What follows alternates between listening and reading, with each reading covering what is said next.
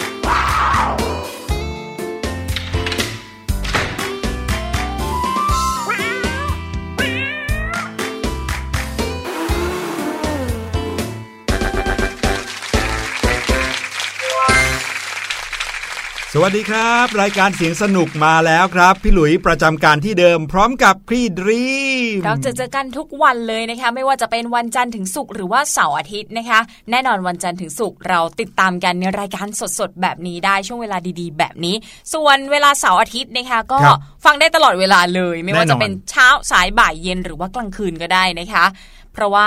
ถ้าเกิดบ้านไหนมีอินเทอร์เน็ตเนี่ยก็รับฟังรายการของเราได้ทางเว็บไซต์ของไทย PBS แล้วก็เลือกโซนที่เป็นเรดิโอค้นหารายการเสียงสนุกแล้วก็คลิกเข้าไปฟังกันได้เลย ฟังได้ตลอด 24 ชั่วโมงแม้กระทั่งในฝันนะครับ ฟังได้ 1 ตอนแล้วฟังต่อตอนที่ 2 ตอนที่ 3 ได้เลยนะครับ โดยไม่ต้องรอข้ามวันแล้วครับ นั่นก็คือสิ่งที่เราจะมีมาเจอกันทุกๆวันนะครับ ไม่ว่าจะเป็นช่วงแรกเสียงจากข่าวนะครับที่เราจะเอาข่าวสารต่าง ๆ ทั่วโลกเลยทั้งไทยทั้งต่างประเทศมาฝากน้องๆนะครับ หลังจากนั้นไปฟังนิทานสนุกๆกันในช่วง Voice Story แล้วก็ปิดท้ายกันด้วยช่วงวิชาการหน่อยเน่ไหนๆฟังเสียงสนุกแล้วก็ต้องมาพร้อมสาระด้วยนะครับ กับห้องเรียนแสนสนุกของเราที่มีทั้งเลขนะครับ สังคม วิทยาศาสตร์ ภาษาไทย ภาษาอังกฤษ แล้วมีอีกหลายวิชาเลยแล้ว แต่ว่าใครชอบวิชาไหนก็ติดตามกันได้เรื่อยค่ะ พูดถึงการฟังรายการย้อนหลังได้ตลอดเวลานะคะ ความจริงแล้วนอกจากจะฟังได้ตลอดเวลา ยังฟังได้ตลอดทุกฤดูกาลด้วยนะพี่หลุยอืมไม่ว่าจะเป็นฝนตก ฝนตกเนี่ยน้ำท่วมหลายพื้นที่ออกไปไหนไม่ได้นะครัคะบเปิดอินเทอร์เน็ต ฟังรายการดีๆ ฟังเนื้อหาสาระดีๆ ก็ได้ หรือว่าจะเป็นช่วงที่ร้อนจัดจัดๆจนเราเนี่ยไม่อยากออกจากบ้านไปไหนเลยนะคะ หรือว่าจะเป็นช่วงหน้าหนาว อยู่บ้านเอ๊ะ อยู่บ้านตลอดเลยนะคะไม่อยากออกไปไหนก็สามารถติดตามรายการของเราได้เสมอเลยๆเดี๋ยวนะ สรุปว่าน้องๆที่ฟังเสียงสนุกเนี่ยอยากออกไปไหนกันบ้างไหมเนี่ย คืออยากออกแต่ออกไปไม่ได้เพราะว่าสภาพอากาศไม่เอื้ออำนวยนะคะใช่ในบ้านเรานะครับส่วนใหญ่แล้วเราก็มักจะแซวกันเองนะครับว่าในประเทศไทยนั้นมีเฉพาะหน้าร้อนแล้วก็หน้าร้อนมาก แล้วก็หน้าร้อนที่สุดนะครับ แต่ว่าในช่วงที่เราอัดรายการกันอยู่เนี้ก็เป็นช่วงที่ฝนตกหนักมากๆเลยนะครับมากถึงมากที่สุดด้วย ใช่ในช่วงสัปดาห์ที่ผ่านมามีฝนตกกันเรียกได้ว่ากระหน่ำนะครับรวมไปถึงบางทีอาจจะน้ำท่วมด้วยนะครับอืมเมื่อคืนนี้เองสดๆ ที่ฝนตกยาวนานเป็นหลายชั่วโมงนะครับแล้วก็ทำให้น้ำท่วมกรุงเทพหลายจุดเลยทีเดียวโอ้โหพี่ดีมถึงกับไปทำงานสายเลยนะคะพี่หลุยอืมเพราะว่าน้ำท่วมเนี่ยทำให้เกือบจะเข้าที่ทำงานไม่ได้ทุกคนเนี่ยต้องถามหากันตลอดเลยค่ะว่า ใครเอาเรือมาบ้างวันนี้ ซึ่งมีแน่นใครอนโดนน้ำพัดไปแล้วบ้างหรือยังโอ้ยเป็นเรื่องลำบากมากๆสำหรับคนทำงานรวมถึงเด็ก ๆ ด้วยนะ เวลาเจอน้ำท่วมอะเด็กใช่ๆพี่ดิมว่าลำบากไม่แพ้ผู้ใหญ่เลยนะคะพี่หลุยเพราะว่าไม่สามารถที่จะไปหาเสื้อผ้ามาเปลี่ยนได้สำหรับบางคนที่เขาไม่ได้เตรียมนะคะบางทีถุงเท้าเปียกอย่างเนี้ย ต้องนั่งกับต้องนั่งอยู่กับถุงเท้าเปียกๆรองเท้าเปียกๆตลอดทั้งวันเนี่ยโหไม่ดีต่อสุขภาพ ไม่ดีต่อสุขภาพมาก ๆ เลยนะคะหลาย ๆ บ้านเอ้ยไม่ใช่หลาย ๆ บ้านหลาย ๆ โรงเรียนเนี่ยเขาก็มีการหยุดเรียนกันเลยนะครับถ้าเจอฝนตกหนัก ๆ เข้า ไม่ใช่แค่ในกรุงเทพนะครับแต่ในต่างจังหวัดอะบางทีพอเวลาเขาตกแล้วก็ท่วมเนี่ยท่วมหนักกว่าในกรุงเทพนะครับ ตกหนักมากๆ อย่างเช่นจังหวัดอุบลราชธานีที่แบบโอ้โหค่ะน้ำท่วมหนักจนเรียกได้ว่าเดือดร้อนกันไปทั้งประเทศเอ้ยเดือดร้อนกันไปทั้งจังหวัดเนี่ยนะครับอืมก็ทำให้โรงเรียนหลายโรงเรียนหยุดเลยก็ว่าได้ คือไม่ต้องประกาศเลยนะ นักเรียนไปโรงเรียนไม่ได้ยังไง ก็ต้องหยุดไปหมดเลยนะคะ นอกจากโรงเรียนแล้วเนี่ยเศรษฐกิจทุกอย่างชะงงักหมดเลย เวลาที่เจอสภาพอากาศแบบนี้นะคะ พูดถึงเรื่องของสภาพอากาศก็เป็นสิ่งที่เราไม่สามารถพยากรณ์ได้นะพี่หลุยไม่ใช่สามารถไม่ใช่พยากรณ์ไม่ได้ คือไม่สามารถที่จะกำหนดให้เป็นไปตามใจได้นะใช่อย่างแล้วเช่นเวลามีการจัดกีฬาการแข่งขันอะไรอย่างเงี้ยอืมเราก็ไม่สามารถกำหนดว่าอุ้ยวันนี้ฉันจะว่ายน้ำนะ ขอให้แดดออกมาแรงๆเลยนะ จะได้ว่ายน้ำแบบ สบายอกสบายใจชื่นใจกันไปเลยใช่ใช่ในกีฬาสีของหลาย ๆ โรงเรียนเนี่ยเขาก็มักจะเลือกจะจัดกันในฤดูกาลที่ฝนไม่น่าจะตกค่ะเช่นไปจัดกันในหน้าร้อนบ้าง ไปจัดกันในหน้าหนาวบ้างนะครับอย่างกีฬาสีโรงเรียนพี่หลุยเนี่ยมักจะจัดกันในช่วงเดือนมกราคม หลังจากที่สอบกลางภาคเสร็จแล้วอ๋อนะครับโรงเรียนน้อง ๆ ก็น่าจะใกล้เคียงกันนะครับ เพราะว่าถ้าเกิดพอถึงหน้าร้อนปุ๊บเนี่ยโอ้โหร้อนจัดเกินไปไม่อยากนะคอรัอบกไปอยู่กลางแจ้งเลยหรือบางทีนะพคะอเข้าหน้าร้อนจริง ๆ แล้วก็มักจะปิดเทอมใหญ่อืม นะแต่พอเปิดเทอมมาปุ๊บหน้าฝนโอ้โหทำอะไรไม่ได้แล้วค่ะ แต่ว่าพี่ดิมชอบมากเลยนะ การหยุดเรียนในหน้าร้อนนะเพราะว่าบางโรงเรียนบางพื้นที่เนี่ย อากาศมันร้อนและเด็ก ๆ ไม่สามารถที่จะหนีไปไหนได้เวลาอยู่ในห้องเรียนนะคะ เป็นเรื่องที่โอ้โห ลองจินตนาการดูสิถ้าเราต้องมาโรงเรียนในช่วงหน้าร้อนน่ะ มีแต่เพื่อนๆนั่งเหงื่อโซมกันไปหมดเลยเดี๋ยวคงจะเรียนไม่รู้เรื่องกันเลยนะคะ ใช่ครับอันนั้นก็เรื่องในห้องเรียนนะ แต่ถ้าเกิดว่าเลือกจัดกีฬาสีกันในช่วงเวลาที่มี ฝนตกเนี่ยบางทีต้องมีหลายแผน ตอนแรกว่าจะอยู่กันที่ลานของโรงเรียนลานข้างนอก แต่พอฝนตกปุ๊บโอ้โหเข้าไปอยู่กันในโรงยิม แล้วก็เสียงก็ดังลั่นเลยล่ะทีนี้นะครับเพราะว่าทุกอย่างจะไปรวมกันอยู่ในโรงยิม หรือว่าโรงพละของโรงเรียนนะครับวิธีแก้ในการที่จะจัดงานข้างนอก แล้วมีอากาศที่แปรปรวนเนี่ยก็มีหลายวิธีนะมีแผน 1 แผน 2 แผน 3 อะไรกัน น้องๆเองก็คงจะเคยเจอมาบ้าง แต่ว่า ข่าวที่เราจะเล่าในช่วงเสียงจากข่าวนี้นะครับเป็นเรื่องราวของการแก้ไขปัญหาที่ล้ำสุดๆ ไปเลยนะครับโอ้โหของประเทศญี่ปุ่น ที่เขาเนี่ยเตรียมตัวที่จะเป็นเจ้าภาพงานโอลิมปิกปี 2020 ที่จะถึงนี้ครับ ค่ะไปกันนิดหนึ่งนะ อย่างบ้านเราเนี่ยมีฝนเทียม แต่ว่าญี่ปุ่นเนี่ยยิ่งกว่าฝนเทียมอีกนะอืมแต่ว่าจะเป็นอะไรเดี๋ยวรอติดตามกันในช่วงหน้าค่ะ ตอนนี้นะคะพักฟังเพลงกันก่อนแล้วกลับมาเจอกันค่ะ มาเร็วมาเร็ว เร็วมาเร็วมาแปลงฟันกัน มาเร็วมาเร็ว มาแปลงฟันกัน แปลงทุกวันฟันสะอาดน่าดู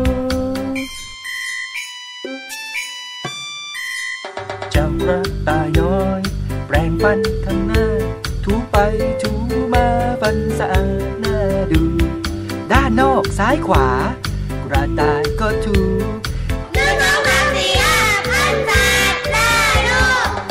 ราบตัวสูง แรงด้านในนั้น ชอบแรงเหมือนกันถูไปถูมา ด้านในซ้ายขวา ยีราฟก็ถู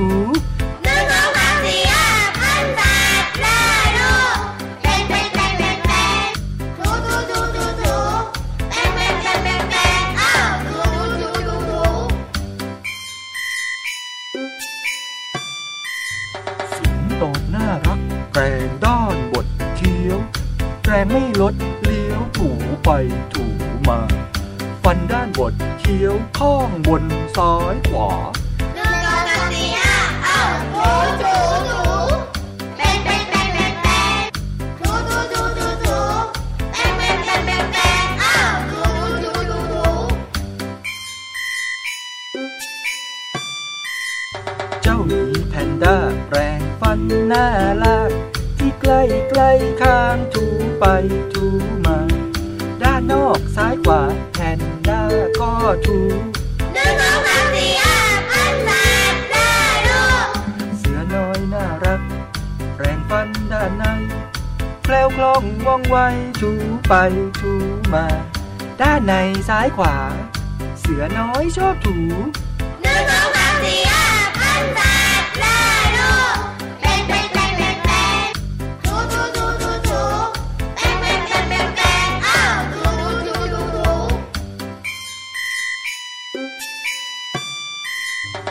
ป่าฟันแข็งแปรงด้านบดเคี้ยว แปรงไม่ลดเลี้ยวถูไปถูมา หมูป่าชอบถูบดเคี้ยวซ้ายขวาหนึ่งสองสามสี่ห้าอ้าถูถูถูเต้นเต้นเต้นเต้นถูถูถูถูเต้นเต้นเต้นเต้นเอาถูถูถูถูมาลายตัวนั้น ดแปรงที่ลิ้นหนึ่งสองสามสี่ห้าหกเจ็ดแปดบ้วนน้ำหนึ่งครั้ง แปรงฟันเสร็จแล้ว ยิ้มสิ พวกเราฟันสะอาดแข็งแรง ยิ้มยิ้ม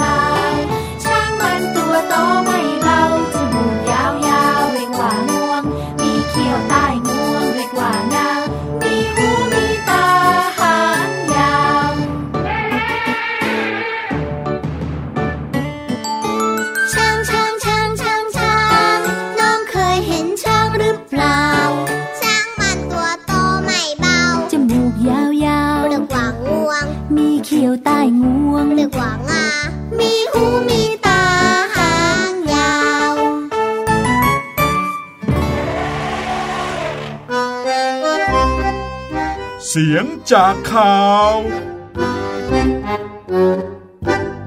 กลับเข้าสู่รายการเสียงสนุกนะครับ ช่วงนี้ช่วงแรกของเราแน่นอนมาพร้อมกับข่าวสารบ้านเมืองนี่นะครับ ไม่ว่าจะเป็นบ้านเมืองไทยหรือว่าบ้านเมืองต่างประเทศ มีข่าวคราวมาอัปเดตกันให้น้องๆเนี่ยได้ตามโลกใบนี้ไปพร้อม ๆ กันกับพี่หลุยแล้วก็พี่ดรีมนะครับข่าวในวันนี้เป็นข่าวที่เกี่ยวข้องกับกีฬาแล้วก็ เกี่ยวข้องกับเทคโนโลยีที่จะช่วยแก้ไขปัญหาเกี่ยวกับสภาพอากาศด้วย เอามารวมกันเป็นเรื่องเดียวเลยค่ะ นี่ก็เป็นเรื่องราวของงานมหกรรมกีฬาที่มีชื่อว่าโอลิมปิกนี่ค่ะยิ่งใหญ่ที่สุดในโลก ยิ่งใหญ่มากๆเลยนะคะ แล้วก็กำลังจะเกิดขึ้นในปีหน้าเราด้วยปีนี้ 2019 ใช่ไหมคะ ครั้งหน้าเนี่ยก็คือ 2020 นะคะ งานโอลิมปิก 2020 เนี่ยจัดขึ้นที่ญี่ปุ่นค่ะใช่แต่ปรากฏว่าช่วงนั้นก็มีความกังวลว่าอากาศเนี่ยมันอาจจะร้อนนิดหนึ่งนะคะเพราะฉะนั้นต้องมีตัวช่วยกันนิดนึงค่ะ คณะกรรมการจัดการแข่งขันโอลิมปิกนะคะก็ได้ทดสอบปล่อยหิมะเทียมค่ะ ซึ่งก็ถือว่าเป็นหนึ่งในวิธีบรรเทาอากาศร้อน ด้วยความกังวลว่าอุณหภูมิซึ่งสูงขึ้นในช่วงหลายปีมานี้ จะกระทบต่อการแข่งขันโอลิมปิก 2020 นั่นเองค่ะนี่ไหนๆเป็นมหกรรมกีฬาระดับโลกทั้งทีนะครับก็ต้องใช้เทคโนโลยีสุดยอดในการแก้ไขปัญหาอากาศกันสักหน่อยก็สืบเนื่องมาจากอากาศช่วงหน้าร้อนของญี่ปุ่นในช่วงหลายปีมานี้นะคะพี่หลุย คือเขาค้นพบว่าอุณหภูมิเนี่ยสูงขึ้นเรื่อยๆทำให้เกิดความกังวลว่าจะกระทบการแข่งขันโอลิมปิก 2020 ที่จัดขึ้นณกรุงโตเกียว ตั้งแต่วันที่ 24 กรกฎาคม 2020 เป็นต้นไปนะคะทางผู้จัดเนี่ยก็มองหาวิธีต่างๆ มาบรรเทาความร้อนค่ะ ก็เริ่มจากวิธีง่าย ๆนะคะครับทั้งหมวกทั้งร่ม หมวกร่มก็มีนะมหรือว่าหมกร่มแบบคืออะไร เป็นแบบร่มแบบสวมหัวอย่างนั้นนะคะพี่หลุยอ๋อครับก็คือว่าเป็นร่มแบบที่ไม่ต้องใช้มือถือนะฮะไม่ต้องใช้มือถือเลไม่ยมีด้ามนะครับ เอาเป็นร่มแล้วก็สวมมาที่หัวเลยอ๋อสวมก็หัวดีไปเลยเก๋ดีนะฮะล่าสุดนะคะล้ำไปกว่านั้นค่ะ มีการทดสอบปล่อยหิมะเทียมด้วยอืมหิมะเทียมเนี่ยทำมาจากเกล็ดน้ำแข็งนะคะ คือเขาได้มีการทดสอบปล่อยหิมะเทียมนี้นะคะในวันที่ 13 กันยายนที่ผ่านมานี่เอง ซึ่งก็เป็นวันที่จัดแข่งเรือแคนูเพื่อทดสอบสนามค่ะ คือต้องบอกว่าก่อนที่จะมีการแข่งขันจริง ๆ เนี่ยการแข่งขันแต่ละรายการก็จะมีการทดสอบการแข่งขันก่อนนะครับว่าสนามมันเป็นยังไงมันพร้อมหรือไม่ต้องมีการปรับปรุงไหมในโอกาสนี้เขาก็เลยทดลองปล่อยหิมะเทียมจากเกล็ดน้ำแข็งด้วยเพื่อดูว่าจะสามารถช่วยคลายความร้อนให้กับนักกีฬาและคนดูได้หรือไม่ค่ะครับทากะโอคามูระนะคะเป็นคณะกรรมการจัดการแข่งขันโอลิมปิกโตเกียว 2020 เขาบอกว่า ทางผู้จัดเนี่ยไม่ได้ตั้งใจจะใช้วิธีการนี้เพื่อลดอุณหภูมิของอากาศโดยรอบลง แต่ว่าต้องการให้ผู้เข้าชมการแข่งขันเนี่ยรู้สึกสดชื่นขึ้น เมื่อเกล็ดน้ำแข็งสัมผัสตัวพวกเขาค่ะโอ้โห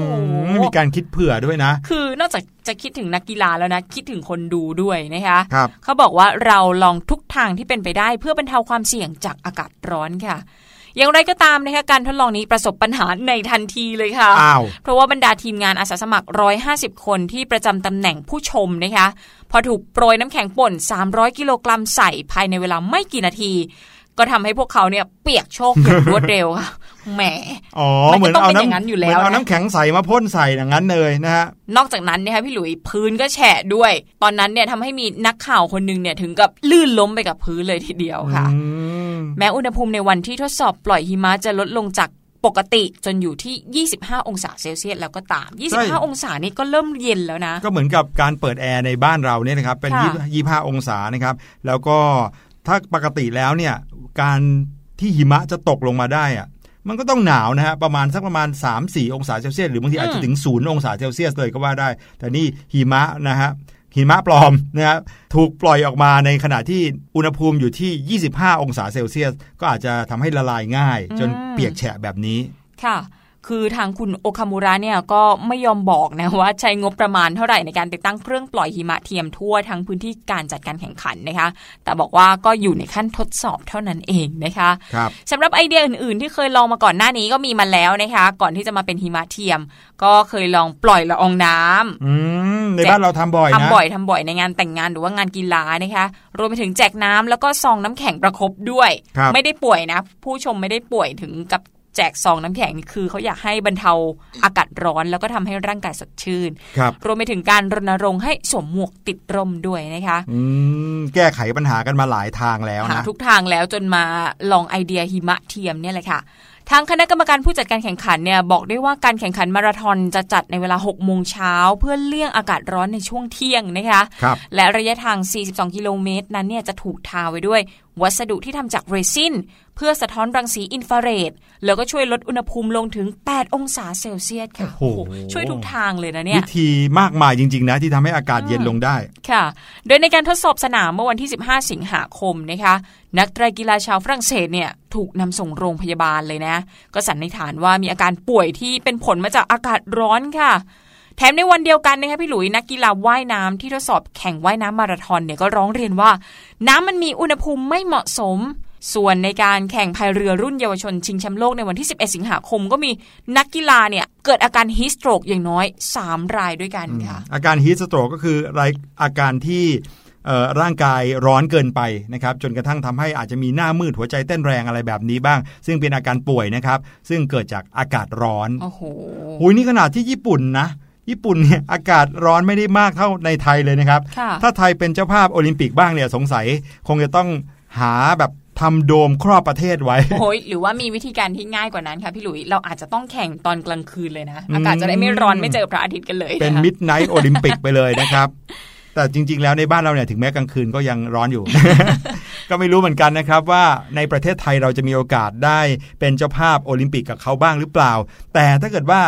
ประเทศไทยเกิดได้เป็นเจ้าภาพโอลิมปิกขึ้นมา ก็คงจะต้องหาวิธีในการที่จะช่วยแก้ปัญหาความร้อนแบบนี้เหมือนกันนะครับอย่างที่ญี่ปุ่นเขาเอาจริงเอาจังกันขนาดนี้ เพราะว่าจะต้องต้อนรับนักกีฬาที่มาจากทั่วโลกเลยทีเดียวครับเรียกว่าเป็นงานที่ น่าจะเป็นหน้าเป็นตาของญี่ปุ่นเลยนะ เพราะฉะนั้นเขาคงจะต้องหาทุกวิถีทางเลยนะคะเพื่อทำให้อากาศเนี่ยมันสดชื่นเหมาะกับการแข่งขันเหมาะกับการเข้าชมมหกรรมกีฬาครั้งนี้ค่ะ ใช่ครับเมื่อกี้นี้พี่ดีมพูดถึงเรื่องของหิมะเทียมนะครับ ซึ่งต้องบอกเลยพี่หลุยฟังแล้วพี่หลุยก็ยิ้มเลยนะครับ แล้วก็หัวเราะเพราะว่าที่ญี่ปุ่นก็ก็คิดหาวิธีที่ทำให้อากาศเย็นลงด้วยหิมะเทียมใช่ไหมค่ะแต่ในไทยเราเนี่ยเรื่องของเทียมเทียมๆแบบนี้นะครับ มี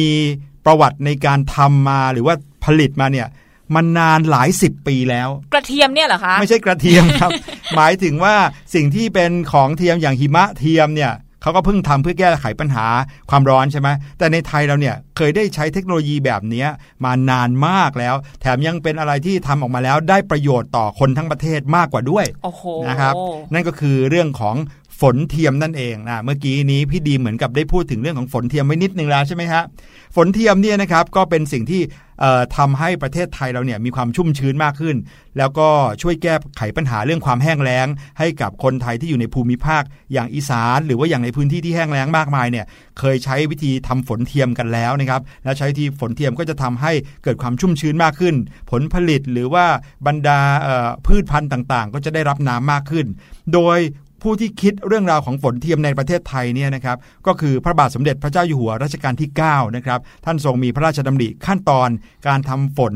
โดยทรงสังเกตวิเคราะห์ข้อมูลในขั้นต้นนะฮะว่าบางครั้งถึงแม้ในประเทศไทยเราเนี่ยจะมีเมฆเยอะเหลือเกิน แต่เมฆเหล่านั้นก็ไม่สามารถรวมตัวกันจนเกิดเป็นฝนได้ อันนี้น้องๆรู้แล้วใช่ไหมว่าฝนนั้นเกิดขึ้นจากการที่เมฆมารวมตัวกันเยอะๆ แล้วก็เกิดความหนักนะจนกระทั่งกลั่นตัวออกมาเป็นฝน แต่ว่า ในช่วงหนึ่งของประเทศไทยเราเนี่ยเมฆมารวมตัวกันมากมาย แต่ก็ไม่สามารถเกิดฝนได้ พระองค์ก็จึงทรงศึกษาค้นคว้า โดยเน้นความจำเป็นในด้านของการพัฒนานะครับแล้วก็ปรับปรุงกรรมวิธีในการทำฝน ในแนวทางของการออกแบบการปฏิบัติการครับทรงใช้วิธีการทางวิทยาศาสตร์ ตลอดจนการใช้ประโยชน์ของเครื่องคอมพิวเตอร์ เพื่อศึกษารูปแบบของเมฆนะครับแล้วก็การปฏิบัติการทำฝนให้บรรลุวัตถุประสงค์ตามที่ต้องการได้ เรียกได้ว่าเป็นพระบิดาแห่งฝนเทียมของประเทศไทยเราเลยทีเดียว ค่ะ ทีนี้นะคะเรามาทำความรู้จักฝนเทียมกันอีกสักหน่อยค่ะ ฝนเทียมหรือว่าฝนหลวงนะคะก็เป็นกระบวนการเปลี่ยนแปลงสภาพภูมิอากาศ เพื่อให้เหมาะสมกับการเกิดฝนมากที่สุด โดยเป็นกรรมวิธีการเลียนแบบธรรมชาติที่ใช้สารเคมีแล้วก็เครื่องบินเข้ามาช่วยด้วยนะอืมเพราะฉะนั้นสังเกตดีๆ เวลาเห็นเครื่องบินขึ้นไปปฏิบัติการเนี่ยแน่นอนต้องมาพร้อมกับฝนเทียมนะคะครับทางนี้ก็เพื่อกระตุ้นกลไกการรวมตัวของละอองเมฆให้มีขนาดโตขึ้น แล้วก็เกิดการกลั่นตัวกลายเป็นเม็ดฝนค่ะ จะมีการใช้ข้อมูลจากค่าความชื้นของเมฆและสภาพทิศทางของลมประกอบกันด้วย เพื่อให้การทำฝนเทียมเนี่ยเกิดประสิทธิภาพมากที่สุดนะคะ ใช่ครับ ทีนี้มาดูกระบวนการการทำฝนเทียมกันครับ มีการแบ่งกระบวนการการทำฝนเทียมออกเป็น 3 ขั้นตอนหลักๆ ซึ่งชื่อก็จำง่ายมากเลยนะครับ ขั้นตอนแรกคือเรียกว่าขั้นก่อกวนนะครับก่อกวนอะไรนะครับ การ ทำขั้นตอนการก่อกวนนั้นเนี่ยเป็นการดัดแปลงสภาพอากาศ โดยการก่อกวนสมดุลบนอากาศครับผ่านการโปรยสารเคมีประเภทการคายความร้อน ก็มีสารเคมีอยู่หลายตัวเหมือนกันนะครับ เช่น แคลเซียมคลอไรด์แคลเซียมคาร์ไบด์แล้วก็แคลเซียมออกไซด์เพื่อทำให้มวลอากาศในบริเวณที่โปรยสารเคมีนี้ มีอุณหภูมิสูงขึ้น พูดง่ายๆ ก็คือเอาเครื่องบินขึ้นไปโปรยสารเหล่านี้เพื่อให้อุณหภูมิสูงขึ้น แล้วก็เกิดการลอยตัวขึ้นมาเป็นเมฆก็คือสร้างเมฆนั่นเองนะครับ มีปริมาณมากกว่าที่เกิดขึ้นเองตามธรรมชาติ หรือว่าอาจจะใช้สารเคมีประเภทที่ทำหน้าที่ดูดซับความชื้น อย่างโซเดียมคลอไรด์เนี่ยเพื่อชักนำให้ไอน้ำในอากาศมาเกาะนะครับแล้วก็ก่อตัวเป็นเมฆได้ โดยจะเริ่มก่อกวนในช่วงเวลาเช้า ทางด้านเหนือลมของพื้นที่เป้าหมายนะครับในระดับ 7,000 ฟุตก็ไม่สูงมาก ซึ่งในอากาศนั้นจะต้องมีความชื้นประมาณหนึ่งเหมือนกันนะครับ ก็อยู่ที่ประมาณสัก 60%อ่าก่อกวนเสร็จเราก็ไปเลี้ยงให้อ้วนครับ โอ้โห ชื่อขั้นตอนนี้น่ารักเหลือเกินนะคะ จากขั้นก่อกวนมาถึงขั้นเลี้ยงให้อ้วนค่ะ เป็นการดัดแปลงสภาพอากาศและก้อนเมฆ โดยการกระตุ้นให้ก้อนเมฆที่ก่อตัวแล้วเนี่ยมีขนาดใหญ่และหนาแน่นมากขึ้น ตะกี้คือสร้างเมฆใช่ไหมอันนี้คือทำให้เมฆเนี่ย ใหญ่ใหญ่ขึ้นแล้วก็หนาขึ้นด้วยนะคะ ผ่านการโปรยสารเคมีประเภทดูดกลืนความร้อน อย่างเช่น ยูเรีย แอมโมเนียไนเตรตน้ำแข็งแห้ง ซึ่งอาจจะใช้แคลเซียมคลอไรด์ร่วมด้วยก็ได้ค่ะ เพื่อให้ประสิทธิภาพในการกลั่นตัวเป็นหยดน้ำสูงขึ้นอีก แล้วก็ทำให้การเจริญของเม็ดน้ำในก้อนเมฆมีขนาดใหญ่เร็วขึ้น จนกลายเป็นฝนตกลงมานั่นเองค่ะอืมแต่ว่าไม่ได้มีแค่ 2 ขั้นตอนนี้นะครับยังมีอีกหนึ่งขั้นตอนสุดท้ายนะครับ หลังจากที่ก่อกวนแล้วเลี้ยงให้อ้วนแล้ว พระองค์บอกว่าจะต้องถึงขั้นสุดท้ายก็คือขั้นโจมตีโอ้โหฟังดูน่ากลัวจังเลยพอโจมตีเนี่ยทำยังไงรู้ไหมครับ ก็เป็นการดัดแปลงสภาพอากาศในก้อนเมฆนั้นเลย ดัดแปลงโดยตรงเลย เพื่อชักนำให้เมฆฝนที่ตกอยู่แล้ว เคลื่อนเข้าสู่พื้นที่ที่ต้องการอ๋อออย่างขั้นตอนการเลี้ยงให้อ้วนเนี่ยไปจบที่การที่ทำให้ฝนตกลงมาแล้วนะครับค่ะแต่เมฆอะอาจจะไม่ได้อยู่ในที่ที่ต้องการได้อืมก็ต้องมีการทำให้เมฆเหล่านั้นเนี่ยเคลื่อนที่มาสู่พื้นที่ที่ต้องการให้ตกด้วย พระบาทสมเด็จพระเจ้าอยู่หัวรัชกาลที่ 9 ท่านทรงพระราชทานขั้นตอนการโจมตีไว้มีอยู่ 3 แบบนะครับหนึ่งก็คือแบบแซนด์วิชนี่มีแซนด์วิชกินด้วยนะครับ แบบแซนด์วิชเนี่ยเป็นเทคนิคการปฏิบัติการที่ความสูงไม่เกิน 10,000 ฟุตนะครับ ใช้ผงโซเดียมคลอไรด์โปรยทับยอดเมฆด้านเหนือลม เพราะผงยูเรียโปรยที่ระดับฐานเมฆใต้ลมในเวลาเดียวกัน โดยให้แนวโปรยทั้งสองนั้นทำมุมเยื้องกัน 45 องศาด้วยนะ ด้วยปฏิบัติการนี้เมฆจะทวีความหนานแน่นของเม็ดน้ำขนาดใหญ่ขึ้น และปริมาณมากขึ้น จนตกลงมารวมตัวกันที่ฐานเมฆทำให้ใกล้จะเกิดฝน วิธีการนี้นะครับจะต้องเสริมการโจมตีด้วยการโปรยสารเคมีสูตรเย็นลงไปด้วยนะครับก็คือน้ำแข็งแห้งนะครับโปรยลงไปที่ใต้ฐานเมฆ1,000 ฟุต เพื่อเร่งให้กลุ่มฝนนั้นตกลงมาเร็วขึ้น ค่ะอื้อหือส่วนวิธีการที่สองนะคะ เป็นวิธีแบบเมฆเย็นค่ะ ใช้ในกรณีที่ยอดเมฆเนี่ยสูงมาถึงระดับเมฆเย็นหรือว่าประมาณ 20,000 ฟุตนะคะ จะใช้สารซิลเวอร์ไอโอไดด์ยิงจากเครื่องบินที่ระดับความสูงประมาณ 21,500 ฟุต สูงสุดเลย สูงมากเลยทำให้ไอน้ำเนี่ยระเหยจากเม็ดน้ำเย็นยิ่งยวด มาเกาะตัวรอบแกนของสารเคมีที่ยิงกลายเป็นผลึกน้ำแข็งจนกระทั่งตกลงมาค่ะ แล้วก็ละลายเป็นเม็ดน้ำเมื่อเข้าสู่ระดับเมฆอุ่น ทำให้ไอ้น้ำและเม็ดน้ำในเมฆอุ่น เข้ามาเกาะรวมตัวเป็นเมฆใหญ่ขึ้น ทะลุฐานเมฆเป็นฝนตกลงสู่พื้นดิน โอ้โห ไปสร้างเมฆแล้วก็บังคับให้เมฆตกในพื้นที่ได้โอ้โหสุดยอดนะครับเลยกลายเป็นฝนตกในพื้นที่ได้ด้วยนะครับ แล้วก็ขั้นโจมตีนี้ยังมีแบบสุดท้ายนะครับที่อ่าในหลวงรัชกาลที่ 9 ท่านทรงบอกไว้ก็คือเป็นแบบซูเปอร์แซนด์วิชโอ้โหครั้นี้อิ่มเลยแหละนะครับ แบบซูเปอร์แซนด์วิชนั้นเป็นเทคนิคใหม่ที่ทรงคิดค้นขึ้นในปีพุทธศักราช 2542 ครับ ด้วยน้ำพระราชหฤทัยที่ทรงห่วงใยพระสงฆ์นิกร แล้วก็พระอัจฉริยภาพของพระองค์ ในช่วงสถานการณ์ภัยแล้งอย่างกว้างขวางสืบเนื่องยาวนานตั้งแต่ปี 2540 นะครับ ตอนนั้นมีปรากฏการณ์ที่ชื่อว่าเอลนีโนนะครับ ก็เลยต้องคิดค้นแบบนี้ขึ้นมานะครับ ปฏิบัติการแบบซูเปอร์แซนด์วิชนี้ใช้วิธีการแบบให้ใช้เมฆเย็นกับแบบแซนด์วิช สองแบบแรกนั้นควบคู่กันไปในเวลาเดียวกันนั่นเองนะครับทำให้ฝนตกหนักและต่อเนื่องยาวนานมากขึ้น ให้ปริมาณน้ำฝนสูงยิ่งขึ้น เนื่องจากเป็นการประสานประสิทธิภาพของการโจมตี แบบเมฆเย็นแล้วก็แบบแซนด์วิชเข้าด้วยกันในเวลาเดียวกันก็เลยกลายเป็นแบบซูเปอร์แซนด์วิช โอ้โห เป็นไง นี่ก็คือพระอัจฉริยภาพของในหลวงรัชกาลที่ 9 นะครับ ซึ่งพระองค์นั้นทรง มีพระปีชาสามารถมาก ๆ เลยนะครับ แล้วก็ทำเพื่อคนไทยทุกคนด้วยครับโอ้โหวันนี้นะคะเราเปิดในช่วงเสียงจากข่าวด้วยเรื่องของหิมะเทียม แต่ว่าเราสามารถมาให้ความรู้เพิ่มเติมกันได้ในเรื่องของฝนเทียมกันด้วยนะคะ เกิดขึ้นที่ประเทศไทยนี่เองนะคะ ก็เป็นเรื่องราวดีๆ ที่นำมาฝากกันในช่วงเสียงจากข่าววันนี้ค่ะเอาละค่ะน้องๆเดี๋ยวเราพักกันอีกครู่หนึ่งดีกว่าไปฟังเพลง พักให้พี่หลุยพี่ดีม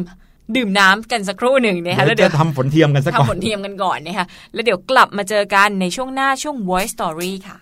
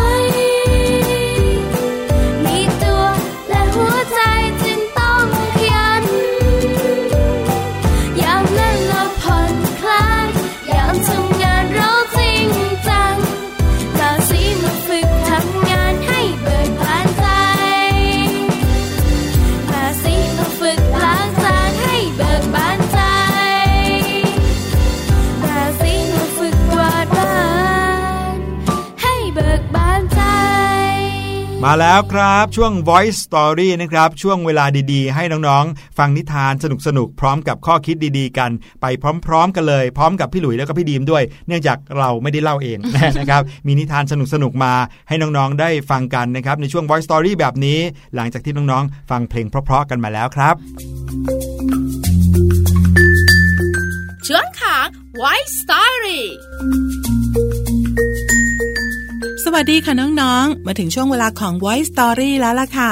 วันนี้นำนิทานอมตะของฮันคริสเตียนแอนเดอร์เซนค่ะ เป็นนักประพันธ์ชาวเดนมาร์กที่มีชื่อเสียงมากๆเลยนะคะ ซึ่งนิทานของเขาก็ยังเป็นที่นิยมอยู่ในขณะนี้ค่ะ แล้ววันนี้เลือกเรื่องที่มีชื่อว่า ต้นสน เรื่องราวจะเป็นอย่างไรนั้นไปติดตามกันเลยค่ะณป่าแห่งหนึ่ง มีต้นสนต้นเล็กๆ อยู่ต้นหนึ่ง เจ้าสนน้อยไม่สนใจต่อสิ่งรอบข้าง มันคิดแต่จะมีลำต้นที่สูงใหญ่ เหมือนอย่างสนต้นอื่นๆ จนฤดูใบไม้ร่วงมาถึง มีคนเข้ามาตัดต้นสนที่ใหญ่ที่สุดในป่า เจ้าสนน้อย ตัวสั่นด้วยความกลัว ที่เห็นต้นไม้ใหญ่ ล้มฟาดพื้นเสียงดังสนั่น เมื่อฤดูใบไม้ผลิเวียนมาถึง มีนกกระสาฝูงหนึ่ง บินผ่านมาแถวนั้น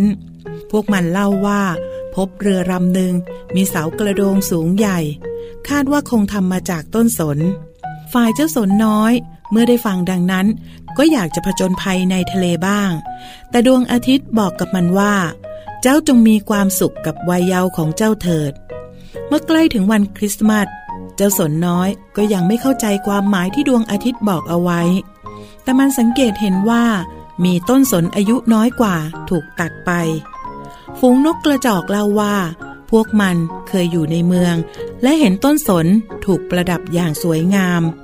เจ้าต้นสนคิดว่า สักวันมันจะเป็นอย่างนั้นบ้าง เมื่อวันคริสต์มาสเวียนมาถึงอีกครั้ง เจ้าสนน้อยก็ถูกโค่นก่อนต้นอื่น มันมารู้สึกตัวอีกที ตอนถูกคนแบกเข้าไปในห้องใหญ่ ๆ แม่บ้านและเด็กๆ ช่วยกันตกแต่งมันด้วยแอปเปิลสีทอง ลูกวอลนัทและเทียนเล่มจิ๋วหลากสี เจ้าต้นสนคิดว่าตัวมันช่างสวยงามเสียจริง พอถึงเวลาทุกคนในบ้านก็ร่วมฉลองคริสต์มาสกันอย่างสนุกสนาน เด็กๆบางคนขอให้คุณตาเล่านิทานให้ฟัง เจ้าต้นสนก็ตั้งใจฟังนิทานด้วย คืนนั้นมันมีความสุขมาก แต่เช้าวันรุ่งขึ้น แม่บ้านก็มาลากต้นสนไปเก็บไว้ในห้องเก็บของ ที่ทั้งมืดแล้วก็สกปรก มันรู้สึกอ้างว้างโดดเดี่ยว แต่เพียงครู่เดียวก็มีลูกหนูหลายตัว คลานออกมาจากรูข้างกำแพง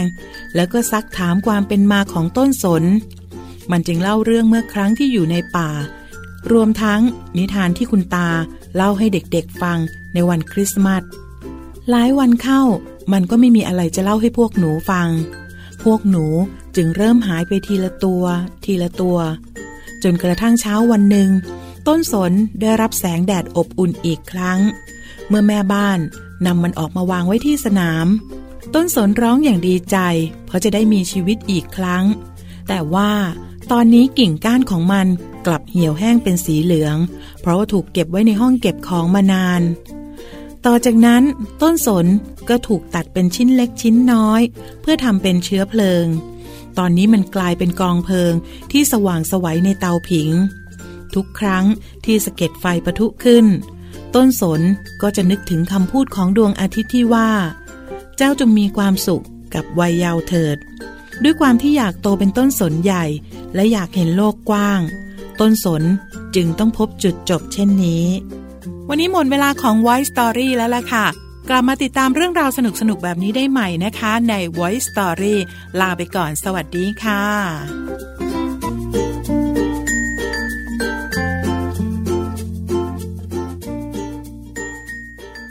ก็จบลงอย่างแฮปปี้ n อนดิ้งนะครับ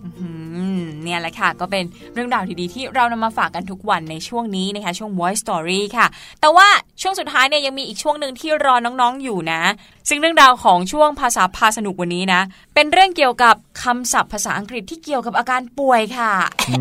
ฟังแล้วก็เจ็บคอขึ้นมาเลยทีเดียวนะคะ เดี๋ยวรอติดตามกันว่ามีคำไหนบ้างในช่วงหน้าค่ะ「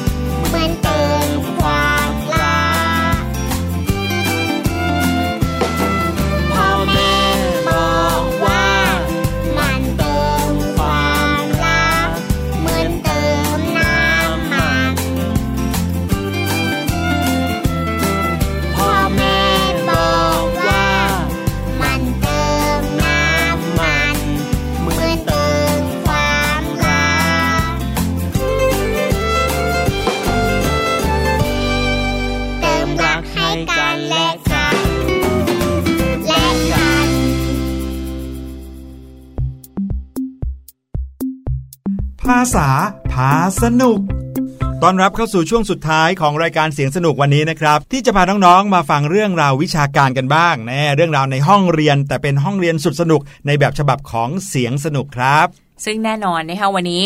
เป็นคิวของภาษาอังกฤษค่ะพี่หลุยอืมมาพูดกันถึงเรื่องราวของอาการป่วยนะคะจริง ๆ แล้วเนี่ยเด็ก ๆ เจอกับอาการป่วยเยอะแยะมากมายเลยนะ ทั้งไอหวัดปวดหัวปวดท้อง แต่รู้ไหมว่า มีคำภาษาอังกฤษที่ใช้ไม่ยากนะ หลาย ๆ คนเนี่ยอาจจะคุ้นเคยแต่ว่าไม่แน่ใจว่ามันแปลว่าอะไรกันบ้างนะคะใช่ครับ แล้วก็เจาะลึกกันลงไปสักหน่อยนะครับหลาย ๆ คนจะได้รู้จักโรคอื่น ๆ หรือว่าอาการอื่น ๆ ที่นอกเหนือจากปวดหัวปวดท้องเป็นไข้นะครับสามอย่างนี้ส่วนใหญ่จะรู้จักกันอยู่แล้ว แต่เราจะมารู้จักเรื่องราวของอาการอื่น ๆ กันด้วย ไม่ว่าจะเป็นเรื่องของศัพท์ภาษาอังกฤษ หรืออาการของโรคต่าง ๆ เหล่านั้นครับ มาเริ่มกันที่คำแรกกันเลยดีกว่านะคะคำว่า ache ที่สะกดว่า a c h e ค่ะอืมคำนี้นะคะ เวลาที่ไปต่อคำนามเนี่ย ก็มักจะแปลว่าปวดตรงนั้นปวดตรงนี้นะคะ อย่างเช่น ถ้าเกิดปวดหัวเนี่ย เราก็จะใช้คำว่า headache headache ก็แปลว่าปวดหัวนะคะ ถ้าเป็นปวดท้องก็จะเป็น stomach ache stomach ache นะคะแปลว่าปวดท้องค่ะ ง่ายๆเลย ถ้าเกิดว่าปวดหูก็เอียเอกอย่างนี้ก็ได้นะครับแต่เอกคำนี้ถึงแม้จะออกเสียงว่าเอกแต่ไม่ได้แปลว่าไข่นะครับเพราะว่าสะกด A C H E อืมเอกนะคบารังบทีพี่ดิมเห็นแล้วเนี่ยก็นึกว่าจะอ่านว่า h อย่างนี้นะ แต่ไม่ใช่นะคะอ่านว่า x นะคะ ใช่ครับ แล้วก็อย่างที่บอกว่า คำว่าเอกเนี่ยนะครับคือการปวดแบบที่ไม่รุนแรงมากนัก เป็นการปวดในแบบที่อ้อรู้สึกตัวว่าไม่เหมือนเดิมไม่ปกติแล้วนะครับ แต่ถ้าเกิดว่าปวดเจ็บมากๆเลยเนี่ยใช้คำว่า pain P A I N pain คำนี้คือความเจ็บปวดครับอืมส่วนอีกคำหนึ่งนี่ค่ะคำว่า acute acute a c u t e acute นะคะแปลว่า อาการป่วยที่เกิดขึ้นอย่างฉับพลันอืมโดยทั่วไปเนี่ยก็จะใช้คู่กับคำว่า illness เป็น acute illness แต่ว่าสำหรับอาการป่วยเรื้อรังเนี่ยก็ใช้คำว่า chronic illness ค่ะ ครับผม I W L ill คำนี้ก็แปลว่าป่วยเหมือนกันนะครับ ดังนั้นอาการป่วยที่ฉับพลันนะครับ หรือเราเห็นคำว่า illness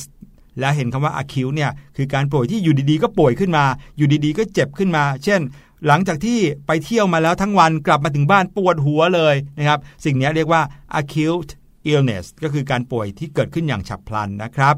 ต่อไปคำว่าโรคภูมิแพ้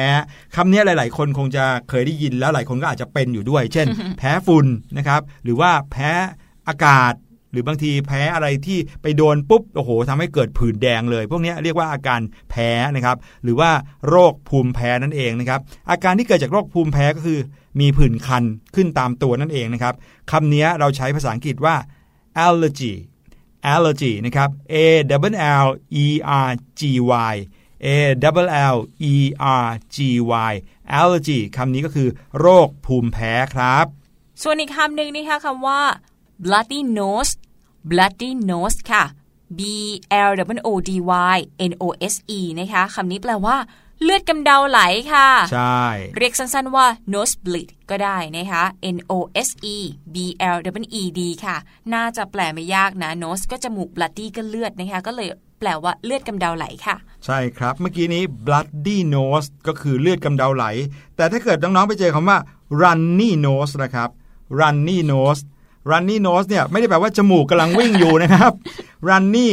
r u n n y runny แล้วก็ n o s e nose runny nose คำนี้มีความหมายว่าน้ำมูกไหลครับอืม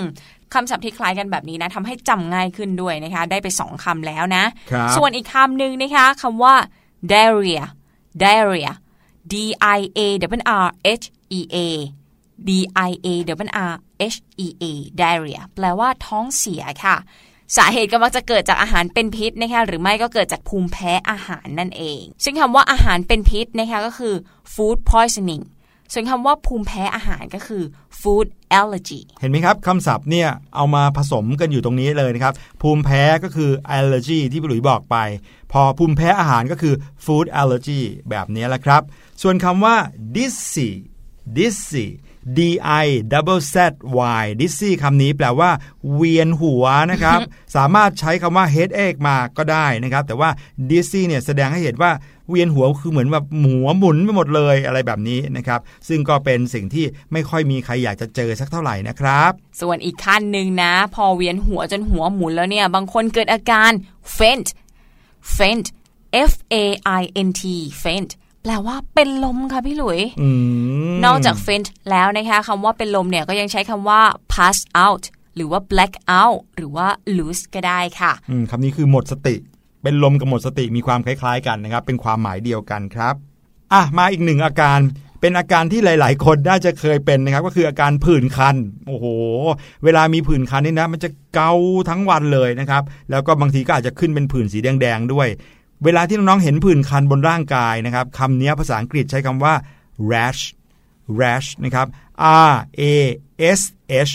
rash ก็คือผื่นคันนะครับ ส่วนการเกานะครับ การเกาเราใช้คำว่า scratch นี่เหมือนพอเวลาที่มีดีเจเขาเล่นแผ่นเสียงเนี่ยเขาใช้วิธีการ scratch ก็คือการเกานั่นเอง S C R A T C H S C R A T C H scratch คำนี้คือการเกานะครับ ส่วนคำว่าคันโอ้โหเกิดอาการคันจังเลยผื่นคันคือ rash นะครับ เกา ก็คือ scratch แต่อาการคัน ซึ่งบางทีเราอาจจะไม่ได้คันจากผื่นก็ได้นะ อยู่ดีก็คันหู คันแขน คันขา เราใช้คำว่า itch นะครับ I T C H itch คำนี้แปลว่าคัน ส่วนเด็กๆ บางคนที่อาเจียนบ่อยๆ นะคะ มารู้จักกับคำนี้ดีกว่าค่ะ vomit vomit ค่ะ แปลว่าอาเจียนนะคะ v o m i t ค่ะ อาเจียนก็อาจจะเกิดจากอาการท้องเสียก็ได้ หรือว่าวิงเวียนศีรษะก็ได้นะคะก็เลยทำให้เกิดอาการอาเจียนขึ้นมาค่ะเกิดจากการ dizzy นะครับ dizzy แล้วก็เลย vomit นะครับหรือบางทีอาจจะ faint ไปเลยก็ได้ หรือว่าเป็นลมไปเลยนั่นเองละครับ เห็นไหมคำศัพท์แต่ละคำเนี่ยก็ผูกพันวนเวียนกันอยู่ตรงนี้นะครับอืมแล้วถ้าเกิดว่าเราสามารถที่จะจำให้เป็นหมวดเป็นหมู่ได้ หรือว่าจำให้สอดคล้องกันได้ ก็จะทำให้เราจำคำภาษาอังกฤษได้เยอะนะครับ มีอีกหนึ่งคำที่ต้องบอกเลยว่าเอ่อมี การใช้ผิดกันเยอะนะครับ คือคำว่า fever นะครับ fever fever คำนี้เนี่ยแปลว่าเป็นไข้นะครับ ไม่ได้แปลว่า ชื่นชอบอะนะไรครับมากๆปลื้มเออออะไรมากแต่ว่าคนก็เอาไปใช้ได้เหมือนกัน เพราะมันเหมือนกับเป็นการเป็นไข้หรือว่าคลั่งไคล้ในสิ่งใดสิ่งหนึ่งครับ เช่นอาการพี่หลุยฟีเวอร์ๆเอ้เนี่ยยก็คือโลกนี้ไม่ค่อยได้ยินเนี่ยเป็นอาการที่แบบโหยไปไหนก็มีแต่ชื่อของพี่หลุยตลอดเลย หรือว่าบางทีน้องๆชอบ BNK อย่างเงี้ยโอ้โห อาการ BNK fever เนี่ยหมายความว่าไม่ว่าจะไปอยู่ตรงไหนบนรถไฟฟ้าหรือตามอะไรก็จะเห็นภาพ เห็นการเต้นเห็นเพลงของ BNK เต็มไปหมดเลย นี่คืออาการ BNK fever นะครับแต่ว่าก็เป็นเป็นศัพท์แสลงนะครับที่แปลงมาจากคำว่า fever ที่แปลว่าไข้นั่นเองครับมาที่อีกอาการหนึ่งดีกว่า พี่ดิมเนี่ยยังไม่พ้นเรื่องของคอคอนี่ค่ะครับมาที่อาการเจ็บคอกันบ้างเมื่อตะกี้เป็นการอาเจียนเนาะเจ็บคอเนี่ยภาษาอังกฤษเราใช้คำว่า sore throat sore throat นะคะแปลว่าอาการเจ็บคอค่ะ S O R E T H R O A T อ่านว่า sore throat นะคะ ครับผมถ้าเกิดว่าเจ็บคอจนไอออกมาเนี่ยคำว่าไอใช้คำว่า cough cough นะครับ C O U G H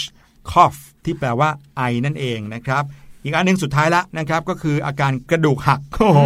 อันนี้บางทีน้องๆเล่นกันนะครับ อาจจะกระโดดจากที่สูงลงมาหรือว่าเล่นที่สนามเด็กเล่นนะครับ หล่นลงมาอาจจะมีอาการ broken bone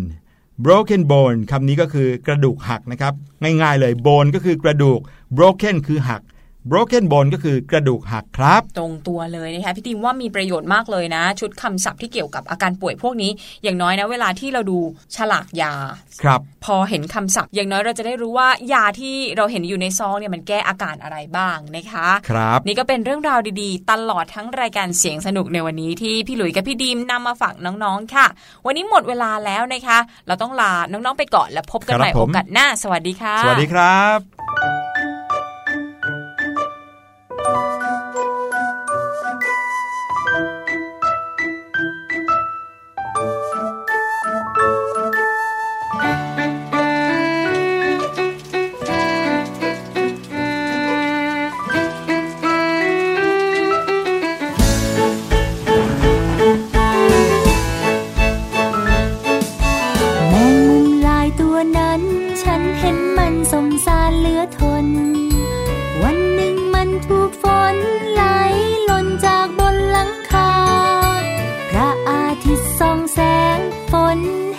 ดไปลับตา มันรีบไต่ขึ้นฟ้า หันหลังมาทำตาลุกวาว แมงมุมลายตัวนั้น ฉันเห็นมันสมสารเหลือทน วันหนึ่ง